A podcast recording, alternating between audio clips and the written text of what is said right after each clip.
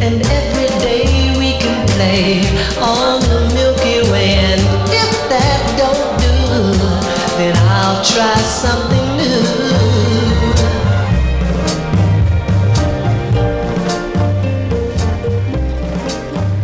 new. Good morning and welcome to episode 333 of Effectively Wild, the daily podcast from Baseball Prospectus. I am Ben Lindbergh, joined as always by Sam Miller. I would prefer to pitch for the Giants or Padres.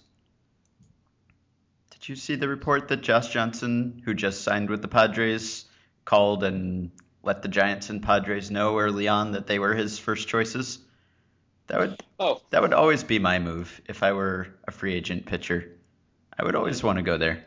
I guess it's partly because he lives in Las Vegas and he wants to be close to there, but I don't know. Like, if I'm sort of surprised that the Padres haven't had an even greater advantage in signing free agents, and maybe they have, and it's just that they haven't wanted to pay for them. But there's so many guys who are coming off a down year or an injury or just a fly ball pitcher who have reason to want to go there, and the weather's not bad either. Seems like would be an advantage. It is interesting. I mean, I always wonder why extreme ballparks don't show advantages that, you know, with situations like this where you can kind of squeeze extra value out of them. And the Giants for years complained that their park made it impossible for them to get hitters. Mm-hmm. But the flip side would seem to be that it would be really easy to get pitchers. And that wasn't really the case. They didn't really do very well getting pitchers that they imported, generally speaking. San Francisco and San Diego would be two of my top three major league cities to live in, too. Yeah. So that's nice. But I mean, it seems fairly transparent for Josh Johnson to go to San Diego. You have to wonder who's going to really be, you know, who's really going to be fooled. Right. Yeah, I have wondered that too, because we've gotten to the point now where I don't know whether general managers are actually fooled by a fly ball pitcher doing well in a really big ballpark with the, you know, the marine layer by the ocean and everything. I don't know whether anyone is still able to cash in on that and get a contract somewhere else because of success in Petco.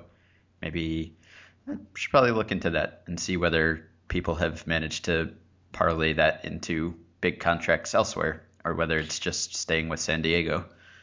If GMs are really that dumb, or if you know, if hitting in Pac Bell or AT&T Park really is that, you know, if batters think that it's going to cost them that much money, then really what it should have been is that right-handed batters should have all been trying to go there, because it was basically a neutral park for right-handers for as long as I knew it. Mm-hmm. And so if you're carrying this stigma, or not the stigma, the bonus, I guess, of playing in a park that people think is killing your offense, and you're, you know, a right-handed hitter, you should go, like, look super good. Yeah. But of course, nobody's that stupid. I'm fairly sure that GMs are not tricked. That's a shame. Well, when I'm a free agent, I'm gonna let the Padres know that they're my first choice. I mean, we've also noted that the Rockies have never signed a true power hitter, mm-hmm. you know, like a true massive power hitter. So I don't know. You would think that baseball careers are so long that you'd think you just get bored and want to do some, you know, like basically like, you know, changing the settings on a game or something so that, mm-hmm. you know, you can, you know, see the outer limits. I would think if I were a power hitter, I would want to go to Coors. And if I were, you know, if I were Kershaw or something, or if I were, you know, Cliff Lee, I might take a 1-year deal in San Diego just for fun. Sure, just to see put what up you can crazy do. Numbers, yeah. Wouldn't it be fun to have like 1.3 ERA? Because clearly, I mean, you know, 70 years from now, nobody's going to remember that Petco was a pitcher's park. And so, even now, we're talking about general managers being really smart, but the typical baseball fan maybe is not quite at that level, and so you'd fool a lot of people. You'd fool a lot of people. It would be fun, and I mean, players are always talking about. You know, well, they hate it when when we say things like, batting average doesn't matter, or, you know, if we try to park and just, you always see players complaining. And so they probably don't care that much. Mm-hmm. They probably would love a phony 1.3 ERA. Yeah. All right. So it's my topic today. That was not it. I want to talk about a new kind of baseball coach that we've been seeing hired lately. And I might write about this too. I don't know. I don't like to double dip, but some people prefer the written Lindbergh word to the spoken. So I might do both, but I do. Me too. So there's a new type of coach who is sweeping dugouts across the nation. And it goes by different names, but it's the Tigers have hired a defensive coordinator, I believe is the actual title. It's Matt Martin, who is a coach that Gabe Kapler advocated hiring in a guest piece at BP earlier this year. So they've hired him as a defensive coordinator. His duties will include coordinating video and advanced scouting reports and working with the infielders and outfielders on defensive positioning. But he will be, a real coach in the dugout, in uniform and everything.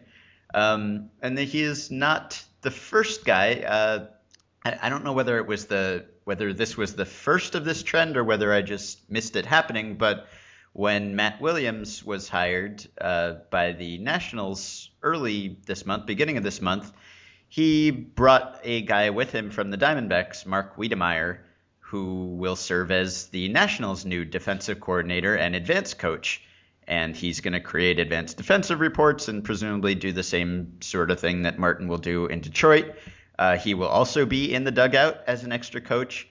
And his background, he was with the Diamondbacks before that, and he was a special assistant to the GM and an MLB advanced scout. So he was doing the same sort of thing, but was in the front office. And then I guess the most recent hiring in this trend, just on Tuesday, was the Angels hiring Rick Eckstein as sort of a friend of the podcast, by the way. Yeah. Favorite of the podcast. Okay. Didn't we have a Rick Eckstein episode? We did talk about him. Why did we talk about him? Because I love him. Oh, we did a whole thing on batting instructors, and he never played higher than college. Oh, right. Uh-huh. Right. Okay. So he's going to be the Angels' player information coach. Is his title. Sort of similar, but as I understand it, he's not actually going to be in uniform in the dugout. He's just kind of going to be a coach. Let's see, I'm reading off SB Nation's summary of the hiring. He'll help coaches with defensive alignments and hitting preparations before the game, then move up to the box seats to serve as an eye in the sky as the action takes place, which is what Alden Gonzalez reported at MLB.com. So a little different from the other two guys in that he presumably won't be in uniform in the dugout during the game, but he'll be doing the same sort of things. So I think this is an interesting trend. I would expect it to continue. And I guess it's what teams are doing instead of hiring the second hitting coach to be in uniform now. Like you can't do both because there's a finite number of coaches you're allowed. So they've decided that this is the high priority thing.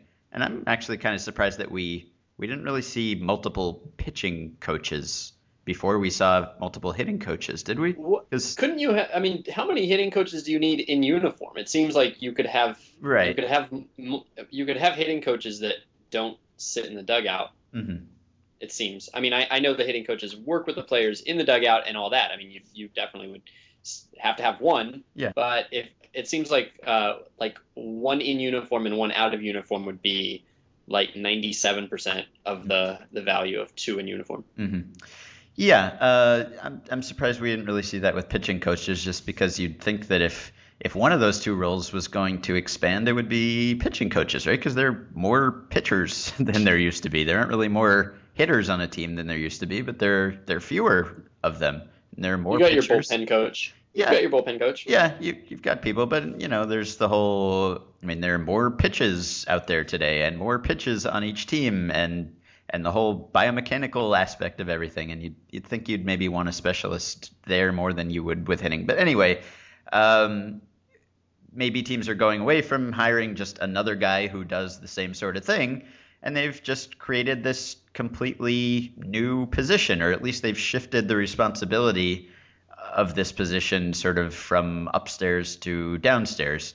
And I thought there was an illuminating quote in the Detroit Free Press from Brad Ausmus, and he said he was very quick to, I guess, to anticipate what could be a backlash to this hiring of a defensive coordinator, and said he's a baseball guy. He's not a number crunching guy.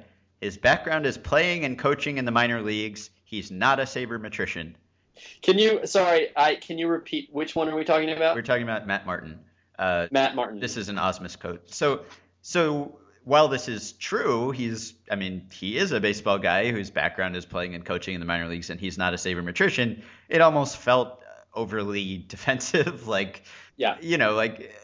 it's sort of sad almost that. And I don't blame him for saying that, because why subject the guy to any extra scrutiny? Or, you don't want some columnist to be writing about the guy and saying, oh, he's just a numbers nerd in the dugout or whatever. You don't need that kind of attention. But it's almost sad that you have to say that today just to head off that kind of complaint, because, what if he were a number crunching guy? What if he were a sabermetrician? That wouldn't be such a bad thing. And I guess it's also kind of selling him to the players. If any of the players don't know him and are uncomfortable with this new coach being there, then it's like, reassuring them, telling them, hey, he's one of us. He's not one of those upstairs guys in the suits. But it seems like the purpose of this new position is sort of to bridge the gap, right, between the front office and the dugout. And this is something I've been interested in and I've written about, and maybe we've talked about before, is that you have these really smart front offices who are doing all this innovative research and have all this new data available to them, but they're still kind of hiring the baseball guy as the coach, and the baseball guy isn't necessarily receptive to those things, or at least he's not as well versed in those things. And so there's this gap. And when I was an intern, or when I speak to front office people, sometimes it seems like there's sort of a frustration about that, or maybe people are mostly just resigned to it. But you make a big binder for the coaching staff, and you'll put all these advanced information in there and all these tendencies and the heat maps and everything. And there's just sort of an acceptance that no one is going to look at those things, that, if they look at anything, they'll probably look at the wrong things. They'll look at the small sample matchups that they want in there, and they won't actually look at the predictive stuff. And so there hasn't been a great way to bridge that gap, because you want to avoid the perception that the front office is just pulling all the strings and usurping the field staff's authority. But you can't stick a sabermetrician in the dugout who can just know these things and tell the players himself. You need a conduit of some sort, some former player who's acceptable to everyone, and has this background in playing and scouting and coaching and advanced scouting and positioning, and can kind of incorporate all. What in the world? I don't know. What was the last? My computer went black on Conduit, and then it just popped back. Super weird. Okay, so what was I saying when you cut out? You said I said conduit. I don't remember what I said before and after that. Well, it doesn't matter if I get cut out, right? No, I guess not. Okay. So whatever you stopped on. Okay. So you need this guy with the background in scouting and playing and coaching and being around players and being a player himself to kind of convey this information from the front office to the players. And I guess this is the solution that teams have hit on, that you put a baseball guy and you say he's doing advanced scouting and he's doing defensive positioning. And obviously it's a reflection of how important teams think shifting is and how they think there's an advantage to be gained there. And by studying opposing players' tendencies and all the new data that's available and everything, what I guess I'm curious about is how much of what these guys do is going to be based on their own observations as opposed to information that they're getting from upstairs, right? Because if they're sitting in the dugout, they're not following all the other teams on the road, so they're not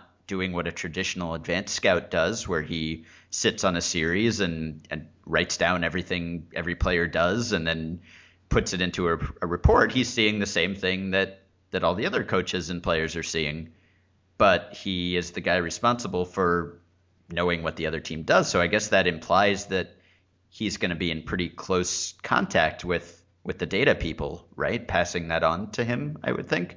And I mean, you can't do defensive positioning really based on what you see, because you have to see what a player does when you're not seeing him to know where he's going to hit the ball. So I would guess that you would have to have a pretty information friendly person to put in this role. Yeah, you said it, Ben. You said everything about that topic. Nailed it. You did. Stuck the landing and everything. Wow. It'll be it does seem like a pretty even if it's not, it seems like a very obvious Trojan horse. And Gabe talked about this when we had him on the show back, I don't know, what was that, like 230? What do you think? What episode do you think that was? I have no sense of when we did anything, if it was more than a week ago.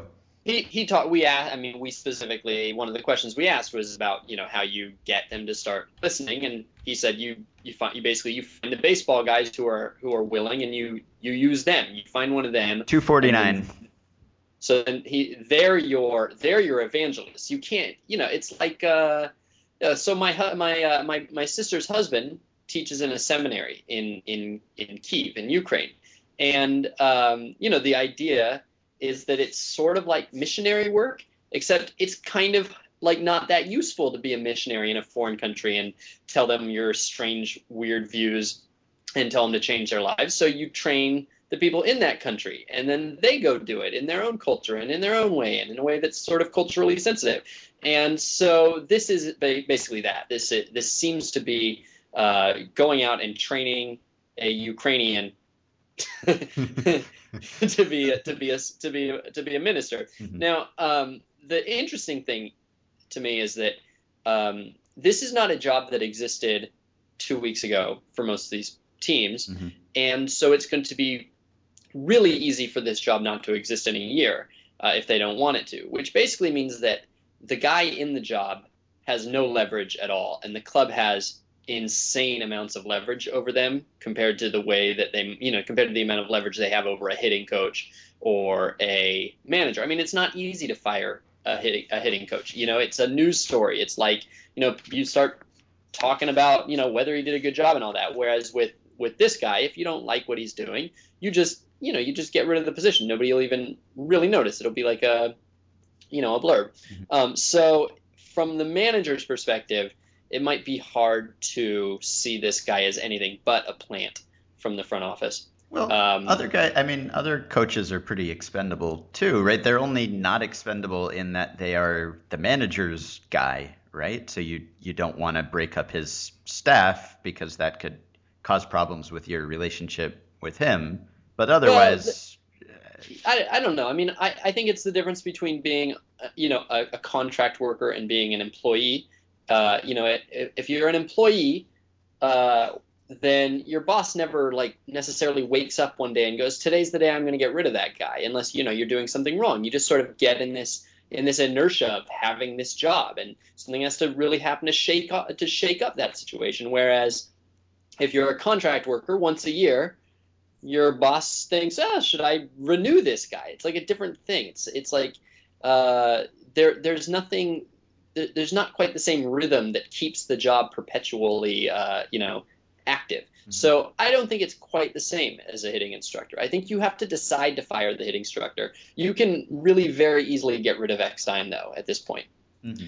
So Eckstein knows he's working for his job, and you know, every day he's working for his job. It seems like he's going to be, you know, potentially much more deferential to the front office than than anybody else in the coaching staff is likely to be, and that's possibly the point.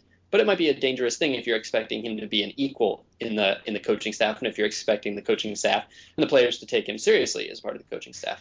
Yeah, and it seems it's hard to tell exactly what the impetus was for hiring these guys or whose idea it was, because like in the MLB.com story, which is mostly about hiring Matt Williams as the manager, it spins it at least as Williams totally orchestrating this himself. It says Williams has already put his stamp on the team, hiring Mark Wiedemeyer from the D-backs to serve as a defensive coordinator. Like, you know, he either it doesn't say whether it was his suggestion to create this position or whether that was dictated to him and this was his choice for the person to fill that position. We don't really know how that happened, but this is his guy. I mean, someone that he worked with in Arizona and he brought on, which is often how we see coaches hired, but it's not as clear in the other stories,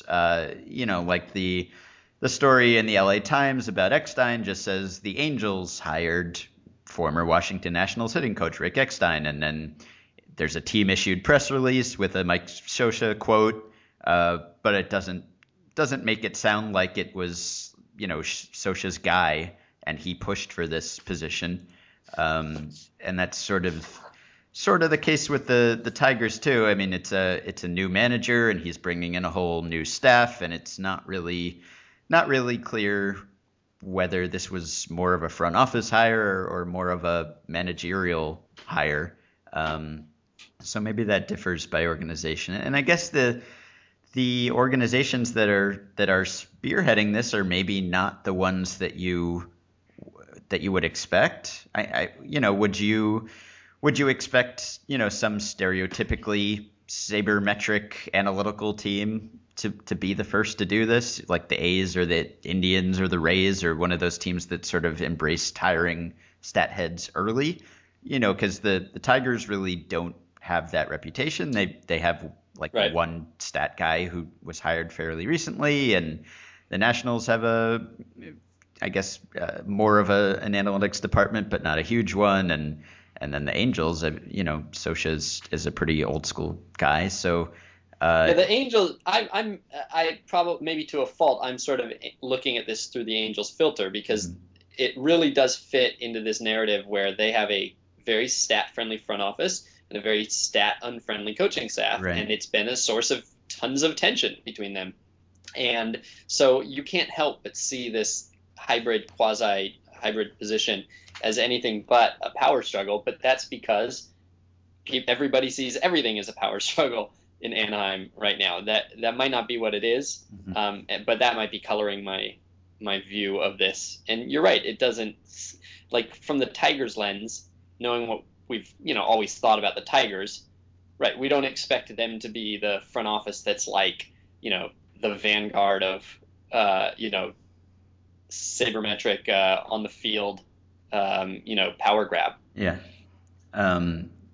Right. I mean, I would have guessed that Ausmus. I would have probably guessed that Ausmus was more stat friendly than their front office, perhaps. Yeah. And I don't know whether it's. I mean, it's kind of, maybe that's because the analytical teams feel like they can just hire analytical coaches and don't need the go between. You know, because if your manager is Joe Maddon, then you don't need to like sneak a guy in there who will pass on stats. You have Joe Maddon, and he's perfectly happy to look at your stats and implement them. So I don't know whether they just prioritize hiring a stat-friendly manager or coaching staff so much that they don't feel like they need this extra position, or whether that has anything to do with it. And it's not like these guys that they're hiring, like, you wouldn't expect them based on their background to be any more stat friendly than the coaches these teams already have, right? I mean, Eckstein has been a coach for almost a couple decades. He's been a hitting coach for the past 5 years. I mean, he doesn't really have an atypical background. I mean, if he were hired as any other kind of coach for this team, it wouldn't raise an eyebrow. So I guess then once you hire the person for this position, then maybe you find yourself back in the same position where you're having the same difficulties, just with a new person.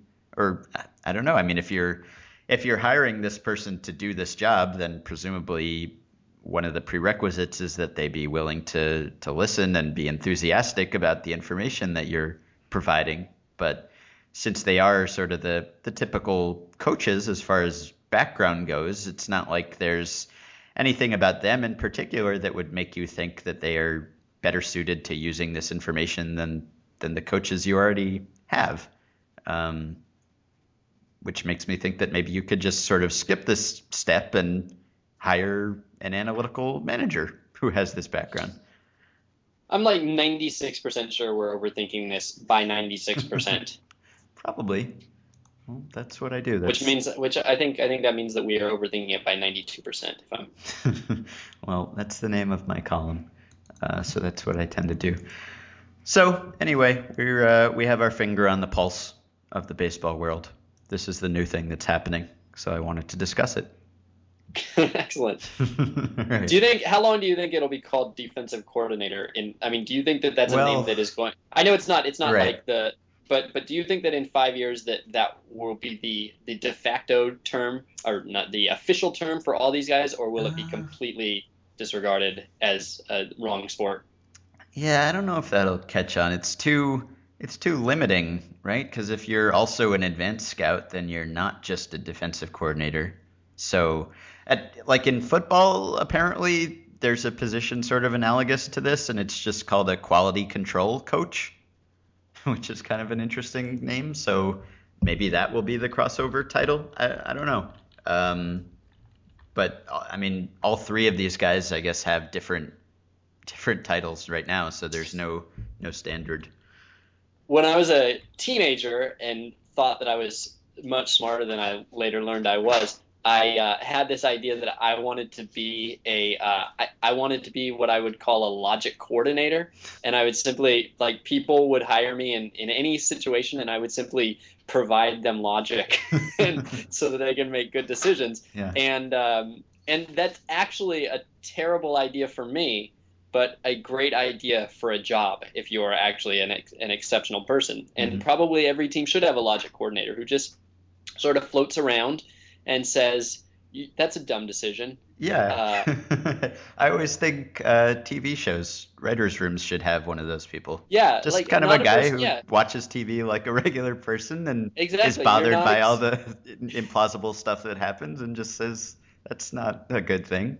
Yeah, not bogged down by having to be creative, right, or having to do employee reviews or any of the things that kind of eventually ruin us as employees. Just floats around giving good opinions. I guess that's what forcing logic. That's what a consultant is, right? I always wonder what a consultant is. It is a lot of what a consultant is. Yes. Yeah. Okay. Do you know if any team has ever hired McKinsey? I don't know. All right. So that's that. We'll be back tomorrow. And again, listener email show is on Friday. So send us some at podcast@baseballprospectus.com.